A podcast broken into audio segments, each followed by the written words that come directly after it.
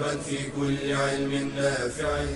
ينمو العلم ويتقدم بتقنياته ومجالاته ومعه نطور أدواتنا في تقديم العلم الشرعي. أكاديمية زاد. زاد أكاديمية ينبوعها. صاف صاف ليروي غلة الظمآن. هذه عقيدتنا الصحيحة فطرة تنفي الشكوك بواضح البرهان بشرى لنا زاد أكاديمية للعلم كالأزهار في البستان السلام عليكم ورحمة الله وبركاته. الحمد لله والصلاة والسلام على رسول الله وعلى آله وصحبه ومن اهتدى بهداه أما بعد. فتقدم في المحاضرة السابقة الحديث عن بعض الصفات اللائقة بالله عز وجل والثابتة بالكتاب والسنة. وحديثنا في هذا اللقاء وفي هذه المحاضرة إنما هو متعلق بالكلام على أقسام صفات الله سبحانه وتعالى.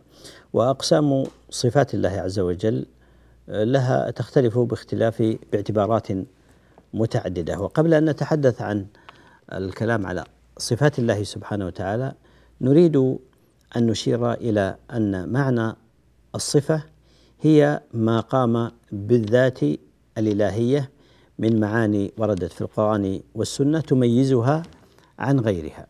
الصفات الإلهية هي ما قام بالذات الإلهية من معان وردت في القرآن والسنة تميزها عن غيرها. هذا معنى الصفات الإلهية. والصفات عموما كما قلت تنقسم إلى صفة إلى نوعين هي صفات كمال وهذه هي اللائقة بالله سبحانه وتعالى وهي الثابتة له عز وجل وصفات نقص وهي التي يجب تنزيه الرب سبحانه وتعالى عنها مطلقا. كصفة الموت والجهل والعجز وغيرها من الصفات النقص المنزه عنها ربنا تبارك وتعالى. فأقول إن صفات الله عز وجل لها عدة أقسام تختلف باعتبارات مختلفة باعتبار باعتبار ثبوتها وعدمه وباعتبار أدلتها وباعتبار متعلقها أو تعلقها بذات الله سبحانه وتعالى. فأولا القسم الأول وهو باعتبار الثبوت وعدمه وهذه بهذا الاعتبار تنقسم الصفات الإلهية إلى قسمين. صفات ثبوتية وهي الصفات التي أثبتها الله تبارك وتعالى لنفسه أو أثبتها له رسوله صلى الله عليه وسلم وهي أكثر الصفات كصفة الحياة والعلم والوجه والنزول والاستواء وغيرها من الصفات وكلها صفات مدح وكمال وهي أغلب الصفات المنصوص عليها في كتاب الله تعالى وسنة نبيه صلى الله عليه وسلم. القسم الثاني هي الصفات السلبية.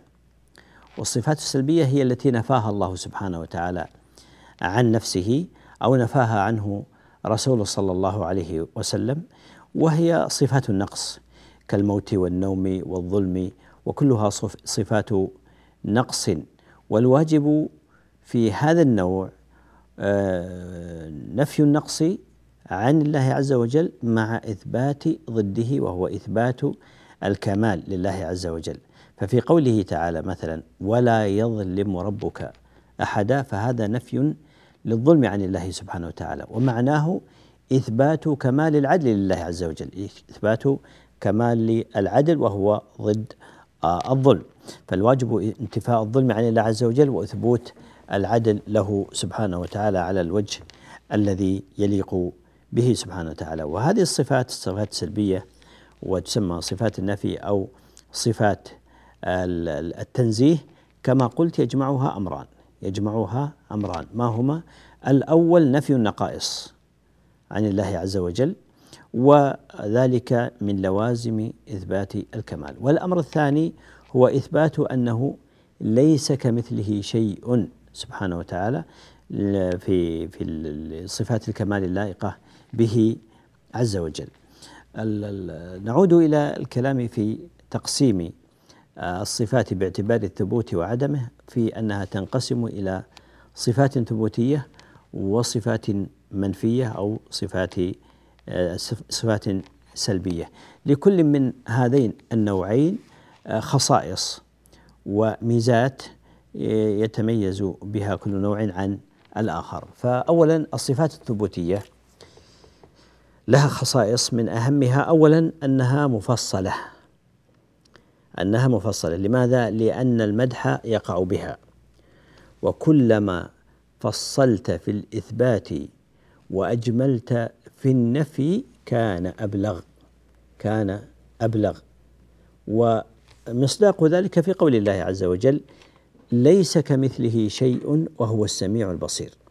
وهذه ميزان آه، هذا التوحيد توحيد الأسماء والصفات. فليس كمثله شيء هذا نفي مجمل نفي مجمل. وهو السميع البصير إثبات مفصل إثبات مفصل. هذه الخاصية الأولى أنها مفصلة لأن المدح يقع بها. الخاصية الثانية أنها مقصودة لذاتها أنها مقصودة لذاتها لأنها صفات كمال. والله متصف بصفات الكمال اللائقة به عز وجل. والأمر الثالث أنها تدل على نفي ما يضادها. فمثال القدير اسم الله عز وجل دال على إثبات صفة القدرة كمال القدرة لله عز وجل وهذا يدل على نفي العجز عنه سبحانه وتعالى وهلم جر بالنسبة لبقية الصفات.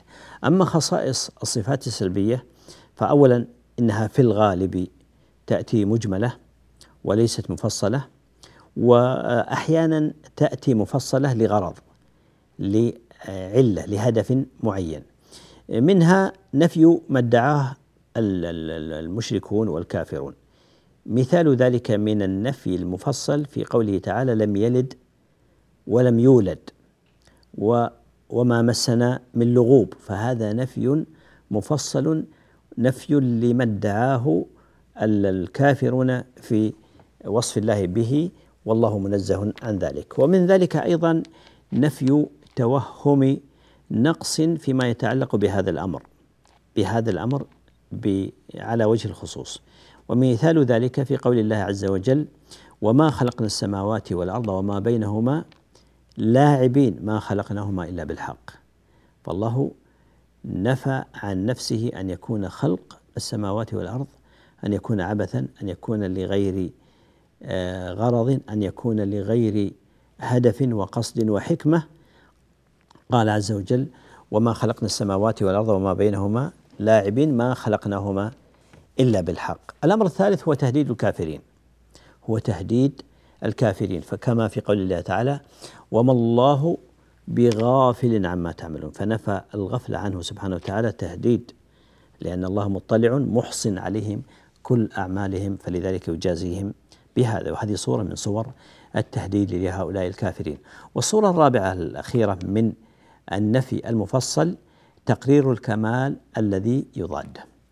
تقرير الكمال الذي يضاد هذا النفي المفصل. كما في قول الله عز وجل الله لا إله إلا هو الحي القيوم لا تأخذه سنة ولا نوم. فجاء النفي المفصل بعد الإثبات لتأكيد هذا الإثبات لتأكيد حياة وقيوميه الله عز وجل فنفى ما يضاد ذلك من السنة والنوم لكمال قيوميته سبحانه وتعالى.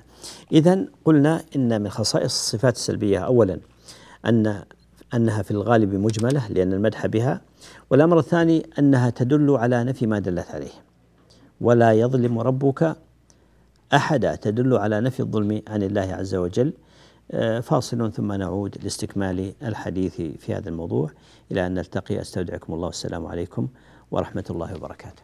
بشرى لنا زاد أكاديمية للعلم كالأزهار في البستان.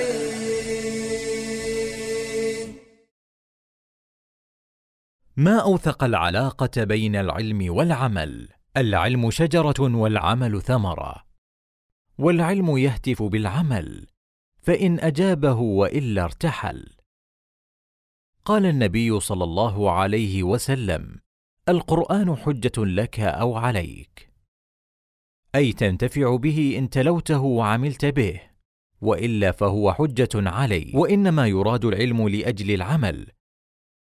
قال أبو الدرداء لا تكون بالعلم عالما حتى تكون به عاملا. وقد ذم الله تعالى من لا يعملون بالعلم فقال أتأمرون الناس بالبر وتنسون أنفسكم وأنتم تتلون الكتاب أفلا تعقلون وقال صلى الله عليه وسلم مثل العالم الذي يعلم الناس الخير وينسى نفسه كمثل السراج يضيء للناس ويحرق نفسه والعلم النافع يورث خشية الله. قال تعالى إنما يخشى الله من عباده العلماء. قال ابن مسعود ليس العلم بكثرة الرواية ولكن العلم الخشية والخشية تنير العقل. قال تعالى واتقوا الله ويعلمكم الله. أي أن تقوى الله وسيلة إلى حصول العلم. فمن صدق العلم بالعمل كان قدوة للمتعلمين. ومن خالف فعله قوله كان من الممقوتين.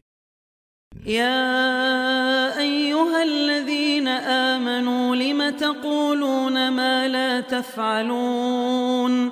كبر مقتا عند الله أن تقولوا ما لا تفعلون.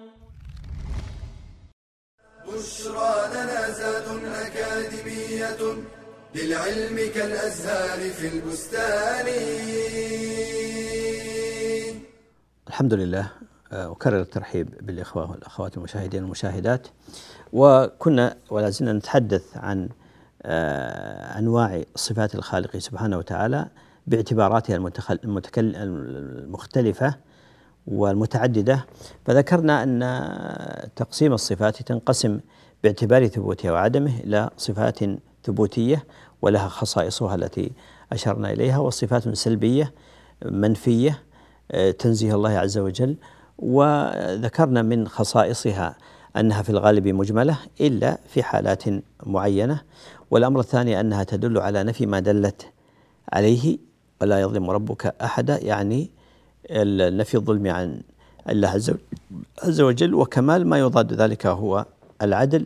الخاصية الثالثة أن المقصود منها هو إثبات ما يضادها.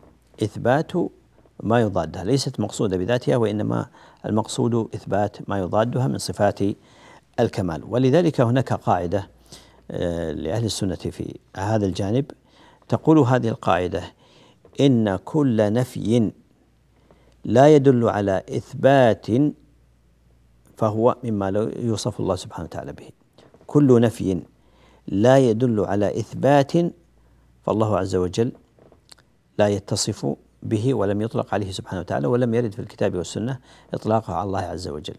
وإنما كل الصفات السلبية وكل النفي الذي جاء في النصوص المقصود هو إثبات ما يقابله. ما مسنا من لغوب إثبات القدرة والقوة لله سبحانه وتعالى ولا يظلم ربك احدا إثبات العدل لله عز وجل ولا تأخذه سنة ولا نوم إثبات للقيومية لله عز وجل وهكذا بقية الصفات.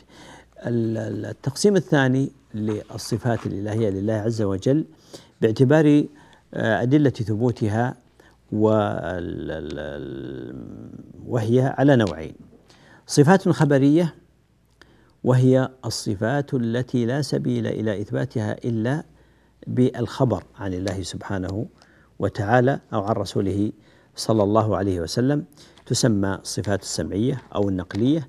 آه، قد تكون هذه الصفات قد تكون ذاتية أو قد تكون فعلية وهذه سيأتي التفصيل فيها في ما سيأتي.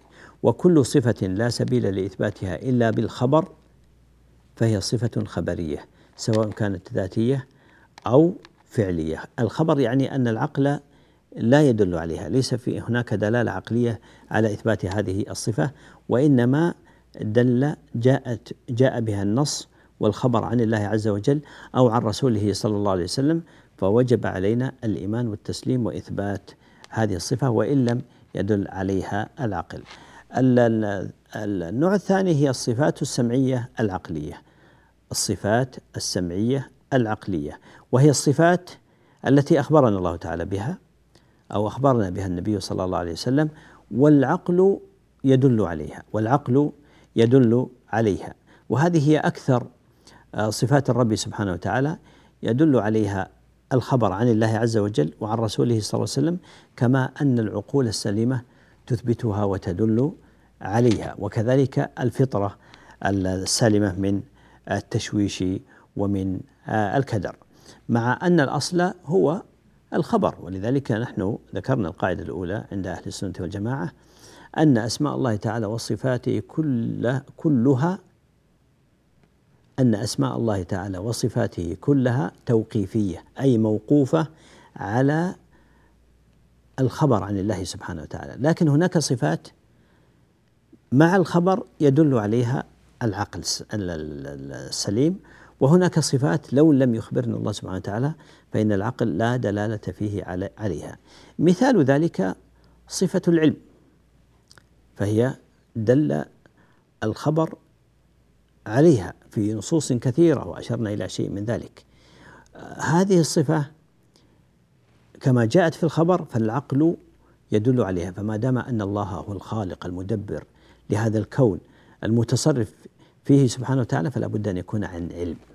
فلا بد أن يكون ذلك عن علم. فالعقل دال على ما أثبته آه، النقل والنص القرآني. لكن مثلا صفة الاستواء. هذه أخبرنا الله سبحانه وتعالى في الآيات. فهذه وهي ثابتة بلا شك. لكن العقل يعني آه، ليس فيه دلالة على إثباتها. ليس فيه دلالة على إثباتها. كون العقل يدل أو لا يدل هذه لا قيمة لها في الإثبات. لا قيمة لها البتة.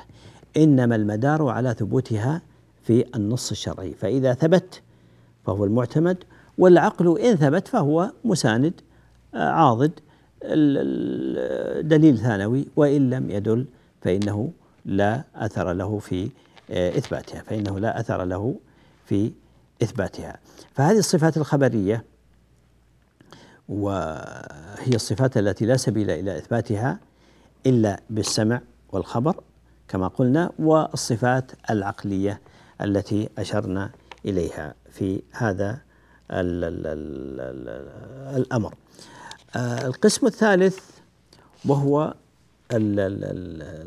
اقسام الصفات باعتبار تعلقها بذات الله سبحانه وتعالى وأفعاله باعتبار تعلقها بذات الله سبحانه وتعالى وأفعاله فهي تنقسم إلى صفات ذاتية وإلى صفات فعلية متعلقة بمشيئته وإرادته سبحانه وتعالى وإلى صفات ذاتية فعلية في آن واحد. ذاتية فعلية في آن واحد. أما بالنسبة للصفات الذاتية لله سبحانه وتعالى فهي التي لا تنفك عن ذات الله عز وجل عز وجل. هي التي لم يزل سبحانه وتعالى ولا يزال متصفا بها على الوجه اللائق به سبحانه وتعالى فهي لا تنفك عنه سبحانه وتعالى. مثال ذلك كصفة العلم.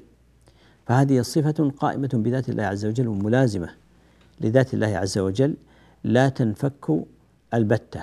كصفة السمع والبصر هذه أيضا من الصفات اللازمة لذات الله عز وجل التي لا تنفك ولا يعني نهائيا عن ذات الله سبحانه وتعالى. آه، هذه الصفات تسمى آه، الصفات اللازمة. تسمى الصفات اللازمة. ومعنى الصفات اللازمة يعني أنها ملازمة لذات الله سبحانه وتعالى لا تنفك عنها البتة. لا تنفك عنها البتة. هذه هي الصفات الذاتية وذكرنا من أمثلتها العلم والقدرة والحياة والسمع والبصر وغيرها من الصفات آه، الذاتية.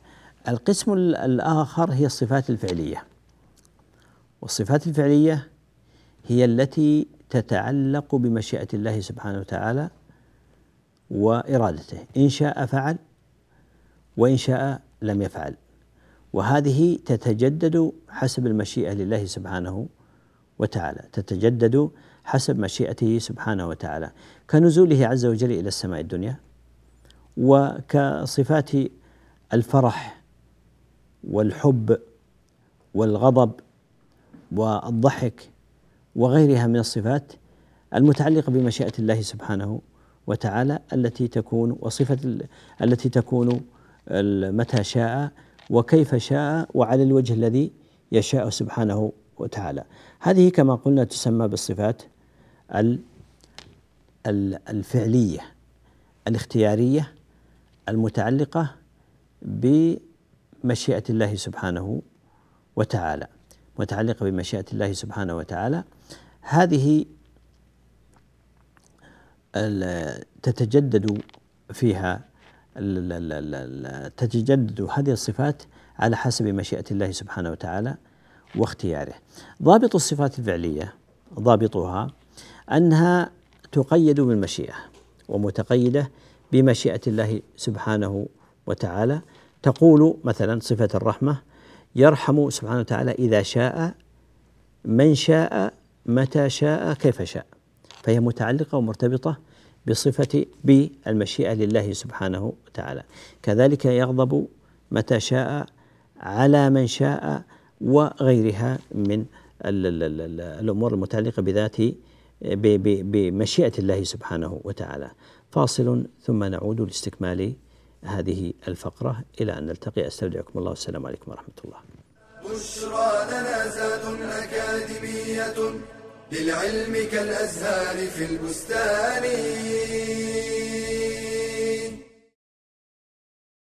هل كرم المرأة أحد مثل ما كرمها الإسلام؟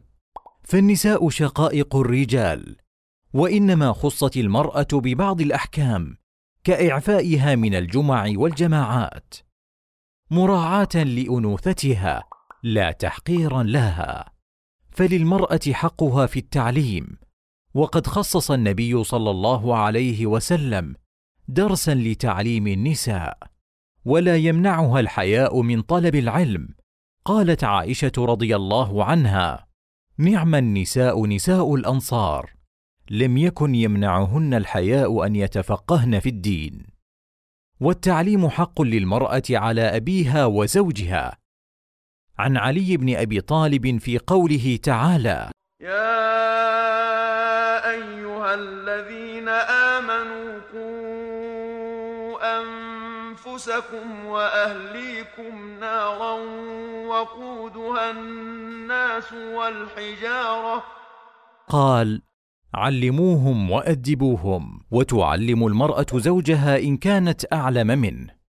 قال النبي صلى الله عليه وسلم لأبي رافع حين علمته زوجته بعض الأحكام يا أبا رافع إنها لم تأمرك إلا بخير. والتاريخ الإسلامي زاخر بالنساء العالمات المعلمات. كعائشة أم المؤمنين. قال عطاء بن أبي رباح كانت عائشة أفقه الناس وأعلم الناس وأحسن الناس رايا في العامة. ومنهن عمرة بنت عبد الرحمن الأنصارية وحفصة بنت سيرين البصرية وفاطمة بنت عباس البغدادية. فتعلمي واعملي وأبشري. قال تعالى ومن يعمل من الصالحات من ذكر أو انثى وهو مؤمن فاولئك يدخلون الجنه ولا يظلمون نقيرا.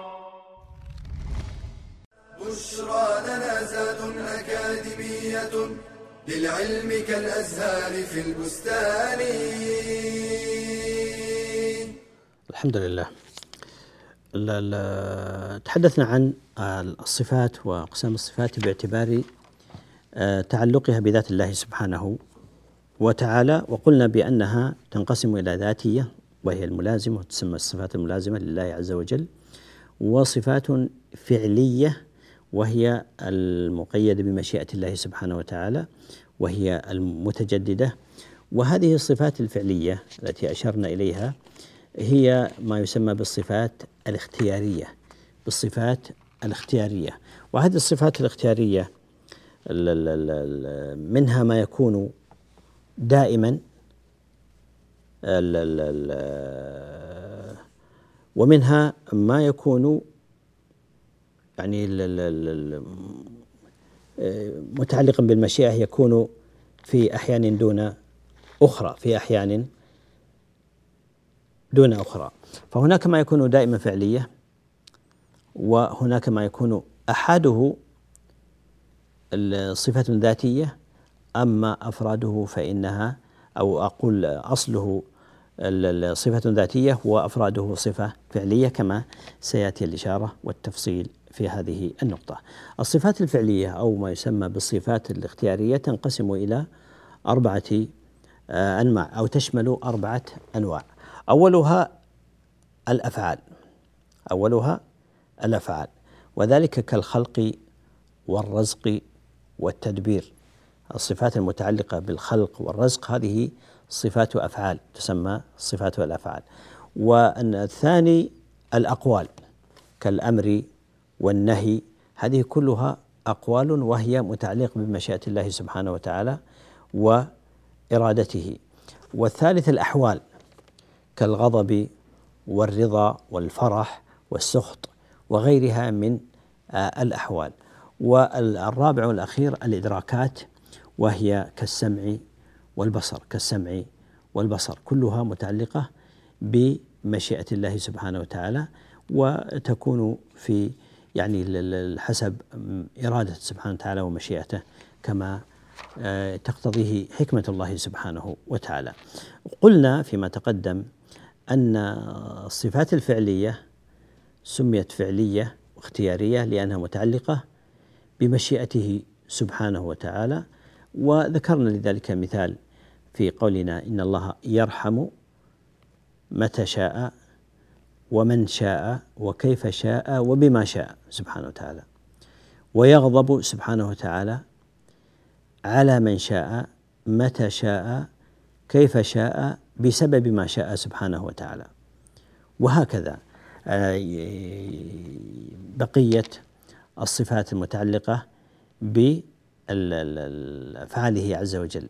بخلاف الصفات الذاتية فلا نقول مثلا عن الله عز وجل أنه يقدر إذا شاء. لا نقول إنه يقدر إذا شاء فإن الله على كل شيء قدير سبحانه وتعالى. ولا نقول يعلم إذا شاء. لماذا؟ لأن القدرة والعلم من الصفات اللازمة التي لا تنفك عن ذات الله سبحانه وتعالى فهي ليست متعلقة بمشيئته عز وجل بل هو سبحانه وتعالى عليم وقدير في جميع الأحوال. إذا نقول إن تقسيم الصفات باعتبار تعلقها بذات الرب سبحانه وتعالى أو بالله عز وجل تنقسم إلى ثلاثة أقسام. الأول الصفات الذاتية وهي الملازمة للذات وتسمى بالصفات اللازمة التي لا تنفك عن ذات الله عز وجل والثاني هي الصفات الفعلية وهي التي تتعلق بمشيئة الله سبحانه وتعالى وذكرنا صورها أو تشمل الأفعال والأقوال والأحوال والإدراكات. وهناك صفة ذاتية فعلية يعني مركبة من الصفتين فهي باعتبار أصل الصفة ذاتية. باعتبار أصل الصفة ذاتية لا تنفك عن ذات الله عز وجل. وباعتبار آحادها فعلية وباعتبار آحادها فعلية. وخير مثال على هذا النوع من الصفات هي صفة الكلام لله عز وجل. فالله سبحانه وتعالى متصف بصفة الكلام أزلا. متصف بصفة الكلام سبحانه وتعالى أزلا. فالكلام صفة ذاتية باعتبار أصله. فالله عز وجل لم يزل ولا يزال متكلما. سبحانه وتعالى متصفا بهذه الصفة. أو بالقدرة على الكلام لكن باعتبار أحدها باعتبار أفرادها فإن الكلام متعلق بمشيئة الله سبحانه وتعالى. متعلق بمشيئة الله سبحانه وتعالى فيتكلم بما شاء عز وجل متى شاء كيف شاء لمن شاء. يكلم من شاء ويكلم بما شاء ويتكلم سبحانه وتعالى بما شاء ويتكلم كيف شاء سبحانه وتعالى. فأفراد آه، صفة الكلام هذه متجددة. فحينما آه، كلم الله موسى تكليما عليه السلام لم يكن هذا الكلام إلا بعد خلق موسى وإيجاده عليه السلام وكونه في ذلك المكان. حينما كلم الله آدم عليه السلام بعد خلق آدم.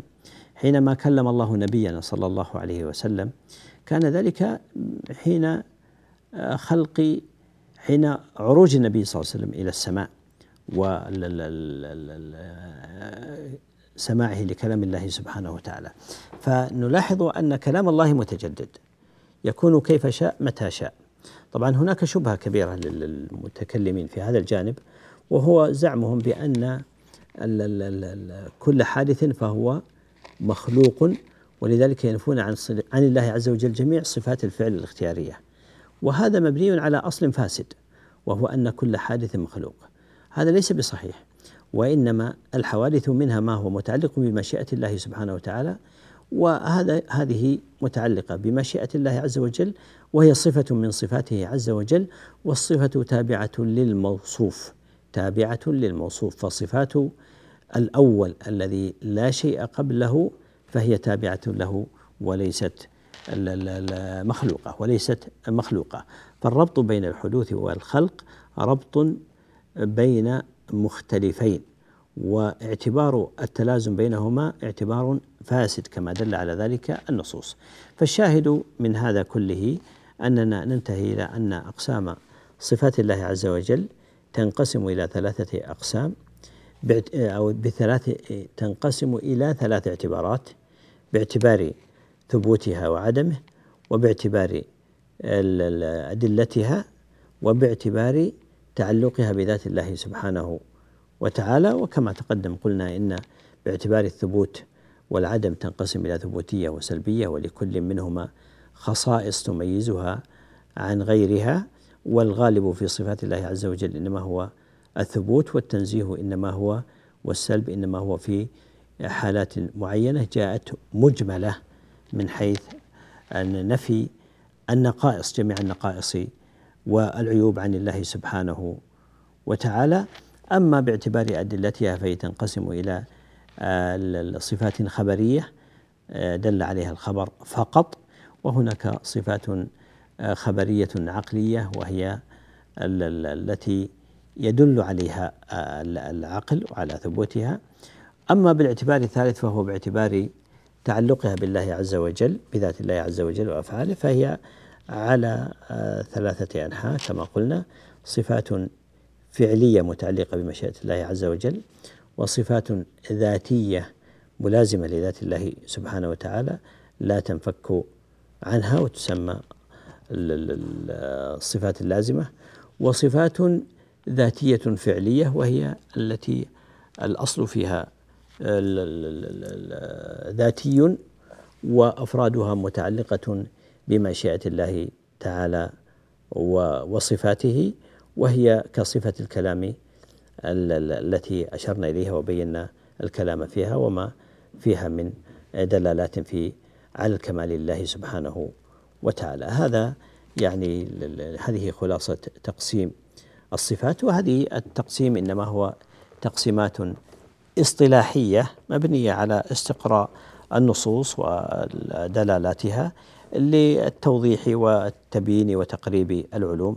وبهذا نكون قد انتهينا من هذه المحاضرة. إلى أن نلتقي أستودعكم الله الذي لا تضيع ودائعه. والسلام عليكم ورحمة الله وبركاته. سبحانك اللهم وبحمدك. أشهد أن لا إله إلا أنت أستغفرك وأتوب إليك. تلك العلوم دروسها ميسورة في صرح علم الراسخ الأركان. بشرى لنا بشرى لنا بشرى لنا زاد أكاديمية للعلم كالأزهار في البستان.